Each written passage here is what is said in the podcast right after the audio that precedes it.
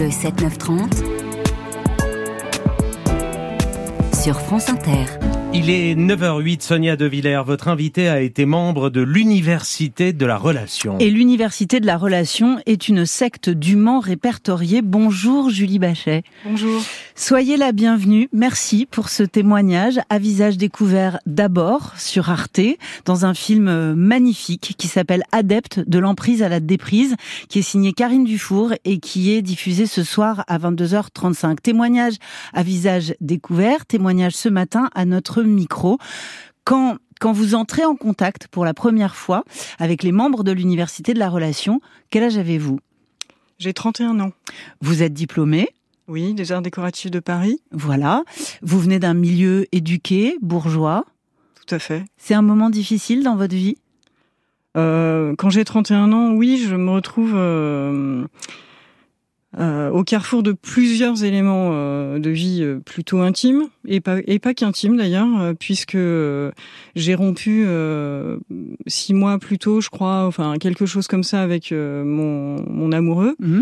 Euh, il se trouve que mon le propriétaire du de l'appartement que je loue euh, ben cesse le bail, on est à la fin d'un bail et donc je me retrouve euh, sans plus d'appartement et donc je je prends mes valises et euh, je les emmène chez mon père sans trop savoir où je vais. Il se trouve que professionnellement étant illustratrice indépendante, ben il faut retourner à chaque fois sur la guerre du marché au travail. Et là, à ce moment-là, il n'y a plus grand-chose qui se passe. Et il se trouve aussi que ma psy, avec laquelle je faisais, j'étais euh, depuis cinq ans en analyse, euh, déménage et me dit, voilà, il y a, et vous laisse tomber. Fait. Ouais. Et vous laisse tomber. Sans me remettre aux mains d'un autre professionnel.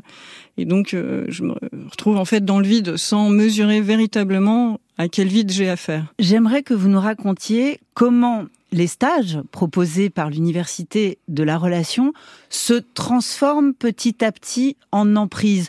Parce que au départ, le programme est plutôt alléchant et sympathique. On parle beaucoup d'écologie, on parle d'attention à l'autre, on parle d'entraide, on parle euh, au fond de développement personnel. Ouais, de développement personnel, mais aussi d'une fondation. Euh, qui serait une subvention qui permet une, une, fondation qui permettrait de subventionner des projets humanitaires. Donc il y a aussi toute une toute une dimension vraiment humanitaire hein, qui euh, qui fait que du coup j'accroche parce qu'il n'y a pas qu'une euh, dimension individuelle en fait. Il n'y a mm. pas que du développement personnel. Mm. Et c'est ça en fait qui est très séduisant. C'est que les deux sont liés et que ça ouvre sur des perspectives beaucoup plus grandes que son petit soi-même. C'est ça. Il y a un vrai projet social, un vrai projet euh, collectif. Alors comment vous décidez de partir en stage avec l'Université de la Relation au Maroc? Par le biais d'une personne qui y est déjà, qui est déjà disciple sans se le dire à lui-même. Hein. Il se sent pas disciple en fait, il se sent faire partie d'un collectif.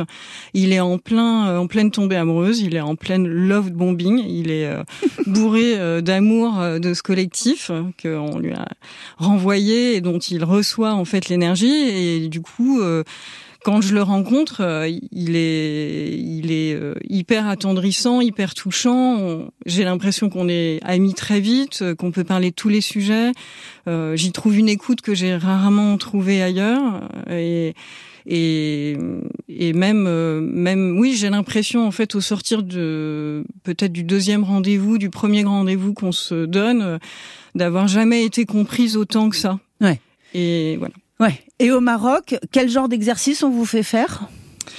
Et donc euh, au Maroc, on a euh, on a des journées pleines. En fait, on se lève avant le lever du soleil, euh, on se retrouve euh, à crapahuter sur des reliefs, à regarder le soleil se lever avec des exercices particuliers, ne pas ciller les yeux, respirer d'une certaine manière, se tenir, etc. Et on enchaîne avec des exercices physiques pendant un bon moment. Et en fait, on se retrouve à 9h, 10h à grignoter quelque chose et puis ensuite à ingurgiter euh, des thèses jusqu'à euh, très tard le soir. Hmm. Euh, extrait du film Un autre des témoins dans une autre secte. Le kung-fu, c'est lui qui enseigne. La thérapie, c'est lui qui fait. L'intime, c'est lui qui s'en occupe. Les êtres, il les met ensemble. Comment tu t'habilles? Ton prénom, c'est lui qui te choisit. Eh bien, quand tu mets tout ça ensemble, bah là, il y a l'emprise. Et l'emprise, c'est aussi un groupe. Quand je te dis qu'on est dans un cocon, c'est que on est pris dans quelque chose où on sait qu'on pourrait compter sur les aides si on a un problème. C'est une grande famille, et c'est notre famille. C'est notre famille de cœur, c'est notre famille de, tout. Euh, euh, c'est notre famille. Sans eux, bah, qu'est-ce qu'on va faire de notre vie? Ce que je voudrais comprendre, Julie Bachet, c'est euh, c'est comment se fait euh, l'emprise du gourou. Je précise que le, le patron de l'université de la relation euh, aujourd'hui est en prison euh, et il sera même en prison pour de très nombreuses années. Il est beaucoup plus âgé que vous. comment il arrive Comment il arrive à pénétrer votre cerveau Comment il arrive à pénétrer votre corps Comment il arrive à faire de vous une chose qui lui appartient Comment il arrive à rentrer en possession de vous? Alors en fait, je L'emprise, elle se passe sur plusieurs niveaux. Mm. Et elle se, alors, plusieurs niveaux et sur plusieurs domaines de l'humain. Euh, David le dit très bien. En fait, il a plusieurs casquettes. Il a la casquette euh, du sachant, mais d'un mm. sachant qui a plusieurs casquettes. il est philosophe, il est anthropologue, il est médecin, il est thérapeute, il est et en même temps, il est ami, c'est-à-dire qu'il accroche tout aussi bien sur le plan intellectuel que le plan émotionnel. Et je pense que si on, on comprend pas l'emprise, si on n'en met qu'un si on ne met en jeu ou on essaye de comprendre qu'une seule part de l'humain. En fait, je dirais même que c'est sur euh, le plan émotionnel que tout le tissage, toute l'accroche se fait profondément, mais en, en occupant le mental et en le, en le fascinant par euh, des biais, par des ressources qui paraissent scientifiques, qui paraissent fondées. Et en fait, l'occupation du mental permet aux prédateurs d'avoir beaucoup plus et éminemment énormément de prise sur le plan émotionnel. Évidemment. D'ailleurs, un, un, autre membre euh, d'une secte dit mais on est absolument libre de ses mouvements dans une secte. Et c'est ça que l'extérieur ne comprend pas. On est libre de ses mouvements, on pourrait partir quand on veut, et en fait on ne part pas parce que la, tête est enfermée, donc le corps est enfermé. Julie, vous vous, vous êtes, vous le dites hein, vous-même de manière très crue et très simple. Vous dites j'étais dans son lit tous les soirs, le lit de ce vieil homme tous les soirs. Oui, parce qu'au fur et à mesure euh, que l'accroche a été faite, euh, qui est une accroche qui euh, qui pousse à l'engagement. C'est-à-dire que ce qui se retrouve, euh, je pense, dans la plupart euh, des emprises sectaires, des dérives sectaires, c'est le fait qu'on est poussé à s'engager et qu'on est des gens au départ euh, ayant le syndrome du bon élève, ayant euh, l'envie de participer euh, à une collectivité, au bien-être, etc.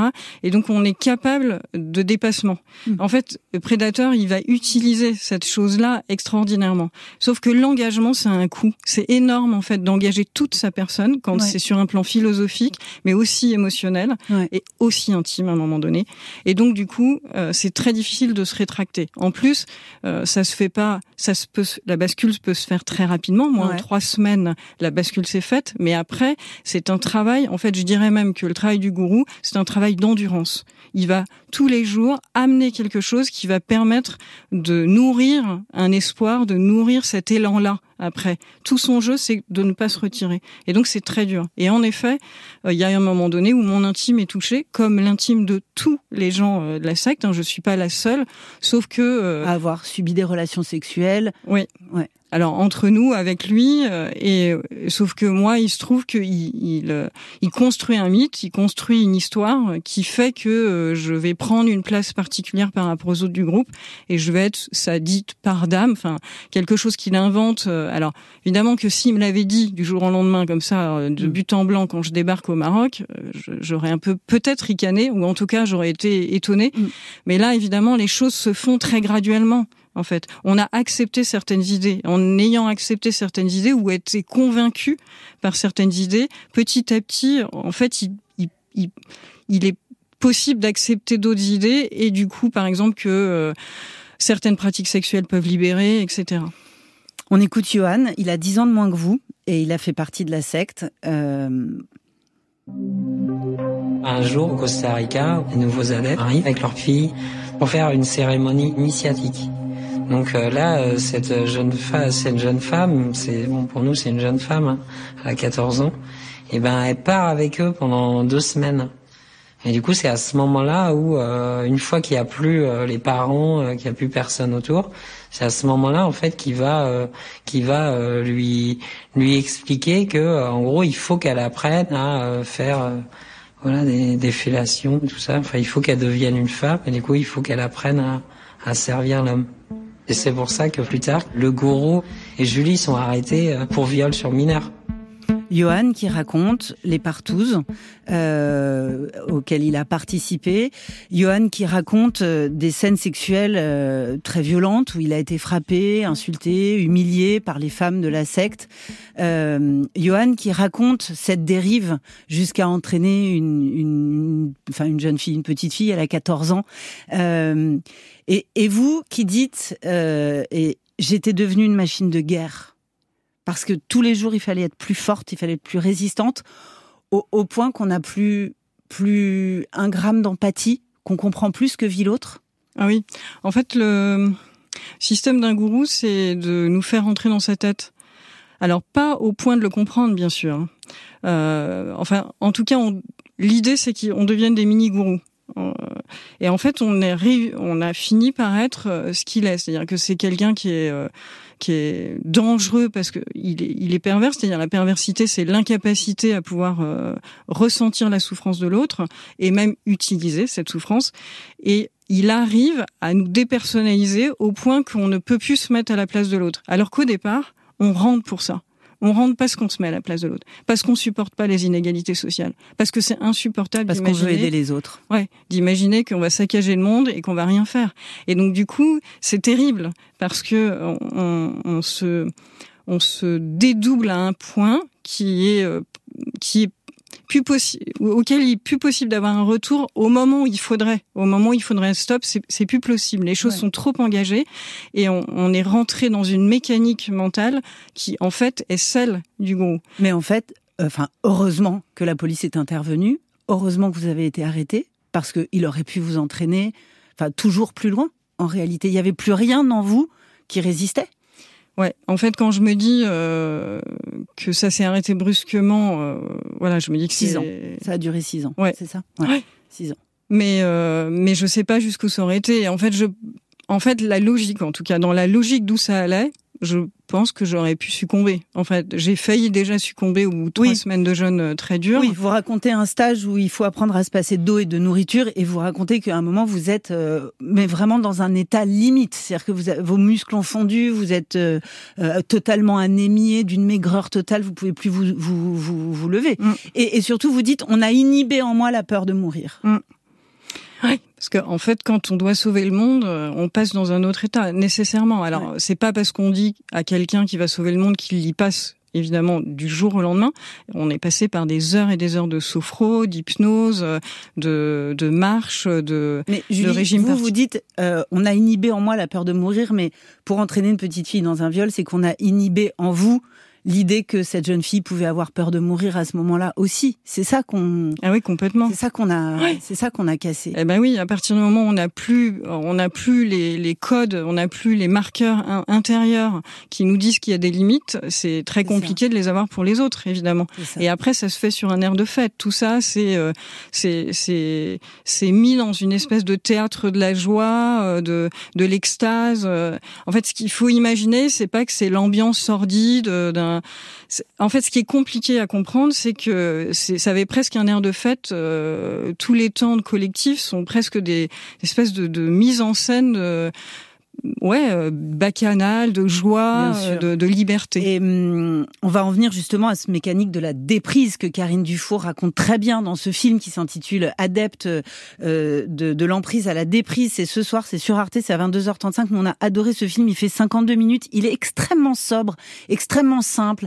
Il y a, il y a pas d'effet de manche. Il y a aucun. Enfin, les cinq témoins sont sont extrêmement attachants et, et très intelligents dans leur manière de, de raconter. Vous en faites, vous en faites euh, partie, Julie, quand vous êtes arrêté, au lieu qu'il y ait un déclic, mais vous êtes prête à tout pour continuer à le défendre, le gourou. Prête à tout.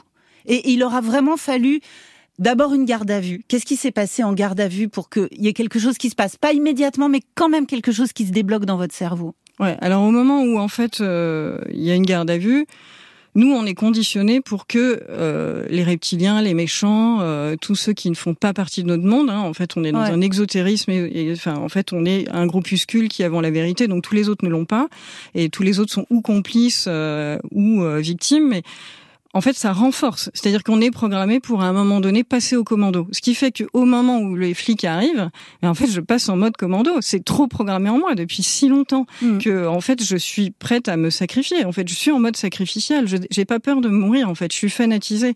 En fait, je vais mourir pour sauver Jésus. Donc euh, voilà, la mission, elle va, elle va même euh, se faire à ce moment-là. Mm. Donc j'ai d'abord un premier temps de, de, de renforçage en fait euh, de l'emprise. Et après, il se trouve que en garde à vue, euh, alors je suis en Espagne, c'est la Guardia civile qui l'a fait en fait, mais euh, comme on est euh, dans des alliances Interpol et donc la France peut avoir un, un, droit de regard à un moment donné sur cette, ce moment-là précisément, il y a un officier de police qui, qui peut venir. Donc lui ne me fait pas la garde à vue. En fait, c'est un espace très particulier où en fait il peut avoir un échange à moi avec moi, mais ça, ça va pas être une déposition, ça va pas être un document juridique, mais au moment de cet échange-là, en fait, il se trouve que ce policier, c'est pas n'importe lequel. Il fait partie d'une cellule très particulière qui euh, s'occupe des dérives sectaires et donc il connaît parfaitement le dossier. Et euh, et lui, il est pour la défense euh, de, des familles, en fait, des humains. Donc il parle d'humain à humain. Et il se trouve que de parler d'humain à humain, ça me trouble bah énormément. Bah oui. Parce que ça n'existe plus depuis six ans dans ma vie. Ouais. Et donc, ouais, c'est très beau dans le film. C'est-à-dire que vous dites, euh, il me parle comme à une victime. Euh, c'est au lieu de me faire la guerre, puisque vous êtes programmé pour faire la guerre à ceux qui vous font la guerre, il me parle comme à une victime. Voilà. Et surtout, il y a un moment où vous allez être mis face à face avec la jeune fille de 14 ans, et elle aussi, elle vous regarde comme quelqu'un qui a souffert. Et ça, ça va casser quelque chose dans la construction du gourou. Ben, en fait, ça, cette humanité qu'il appelle en ne faisant aucun effet. C'est-à-dire qu'en fait, lui, il est humain.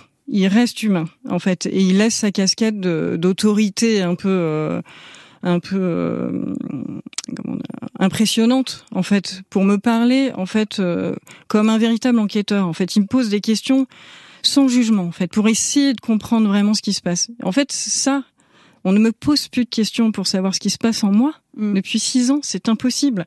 Et donc, du coup, tout d'un coup, la toute petite faille qu'il met me permet d'entendre quelque chose de l'autre côté parce que je, ne vois pas euh, la jeune ben victime en fait mais il me l'a fait entendre et ça ré, ça fait réémerger en moi cette capacité à ressentir la souffrance qu'elle a pu sentir tout d'un coup. Mais je je peux pas l'élaborer c'est-à-dire c'est pas un miracle non non. malheureusement. C'est c'est quelque chose qui se fait dans l'infime. Et d'ailleurs vous dites il faudra une année de prison pour que petit à petit ça fasse euh, son effet, petit à petit, ça, ça casse la carapace dans laquelle vous êtes. On écoute l'un des autres témoins. Il y a, ils ont, ils ont tous quelque chose en commun. C'est-à-dire de dire que le moment de la déprise, c'est-à-dire le contraire de l'emprise, c'est un moment d'une telle violence et on se sent tellement seul que heureusement que quelqu'un dans votre entourage a gardé le contact avec vous. Quand on veut sortir quelqu'un d'un mouvement sectaire qui est dedans euh, et qui est hum, entouré de cet amour factice mais conditionnel, c'est le seul message, je dirais, à faire passer de façon répétée, appuyée, acharnée. C'est je t'aime. Toujours et pour toujours, que tu sois dans ce mouvement ou pas, de façon inconditionnelle. Je serai toujours là pour toi. Gardez le contact, gardez le contact. Et vous, il y a des séquences avec votre père euh, euh, qui, qui qui vous a pas lâché. Il vous a pas lâché. Mon père, ma mère et ma sœur. Mm. Euh, mes trois mes trois liens les plus proches ne m'ont jamais lâché. Et La Sainte euh, Trinité pour vous. ouais, mais c'est vrai. Mais quand ils sont venus au Parc Noir, ça a été très dur pour eux parce qu'ils ont vu un mur et je leur ai dit clairement que moi je vivais pas pour eux et qu'il fallait qu'ils m'abandonnent en fait presque j'avais rien j'avais rien à voir avec eux donc eux, ils étaient parisiens, ils devaient aller à Nantes, ils bousillaient une ou deux journées pour me voir. Enfin, ils bousillaient, ils prenaient sur eux euh, avec des, des contraintes. Enfin, c'est très impressionnant d'entrer dans une prison. C'est très impressionnant de se dire qu'un de ses proches est pas accessible au quotidien et qu'on n'a pas la main dessus et qu'on peut pas reprendre justement un lien affectif véritable. Et euh, je les, je les, je les, je les rejetais, mais vraiment avec une froideur. Et d'ailleurs, votre père dit, et c'est très joli, j'ai compris que ça y est, on remontait la pente le jour où elle m'a réappelé papa. Et oui, parce que ces phénomènes de dépersonnalisation, ils vont jusque-là, en fait. Euh, quand David il dit on n'a plus de manière de s'habiller, enfin tout est tout est codifié. Donc en effet, euh, il y a plus il y a plus de parents en fait. À un moment donné, les autres n'existent plus et les proches surtout quoi. Alors il faut reprendre possession de son corps, il faut retravailler, il faut se réinsérer dans la vie. Pour vous, ça a mis combien de temps? Ça a mis dix ans. Dix ans. Hum. euh, il s'appelle bien Gabriel Loison, c'est ça? Le gourou. Il est en tôle. Il encore récemment, il a pris 15 ans. Euh... Alors, il a, il a pris 15 ans, qu'il avait déjà bien entamé. Donc, euh, normalement, il sort fin 2023. Hmm. Donc il, en est, voilà, il est au bout d'une peine qu'il a commencé euh, à purger depuis un certain moment. Il reste des adeptes de l'université de la relation qui n'ont malgré le jugement, euh, malgré le verdict en justice, euh, malgré la peine, malgré la presse, malgré qui, qui restent, qui restent des, des, adeptes fanatisés. Oui, complètement. Il y en a. Oui. il y en a pas, il y en a pas des masses. Hein.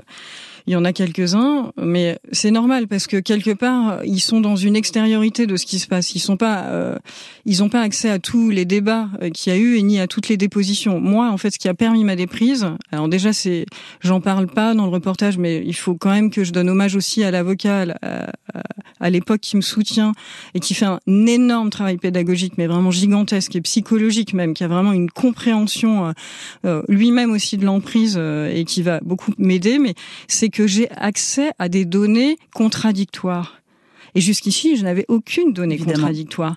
Eux n'en ont pas, en fait. Et quand euh, ils assistent au procès, ça peut être possible qu'ils ne l'entendent toujours pas parce qu'en fait, euh, euh, ils n'ont pas accès aux, subtilités qui, moi, vont être des bombes à l'intérieur de moi. Et, et donc moi, j'y pense tout le temps. C'est difficile. D'ailleurs, dans le reportage, il y, a un des garçons qui dit à un moment donné, on arrête de, on arrête de penser à eux, on fait pour nous. C'est vrai que c'est difficile, ça aussi. En fait, ça demande vraiment un travail de se détacher d'eux, parce qu'on a envie, euh, on a, on, on, a envie de leur prouver. Et ouais, et puis aussi de, ouais, de faire que ils s'en sortent aussi. Merci Julie Bachet. Je trouve très très courageux votre témoignage. Adepte de l'emprise à la déprise à voir absolument à 22h35 sur Arte ce soir.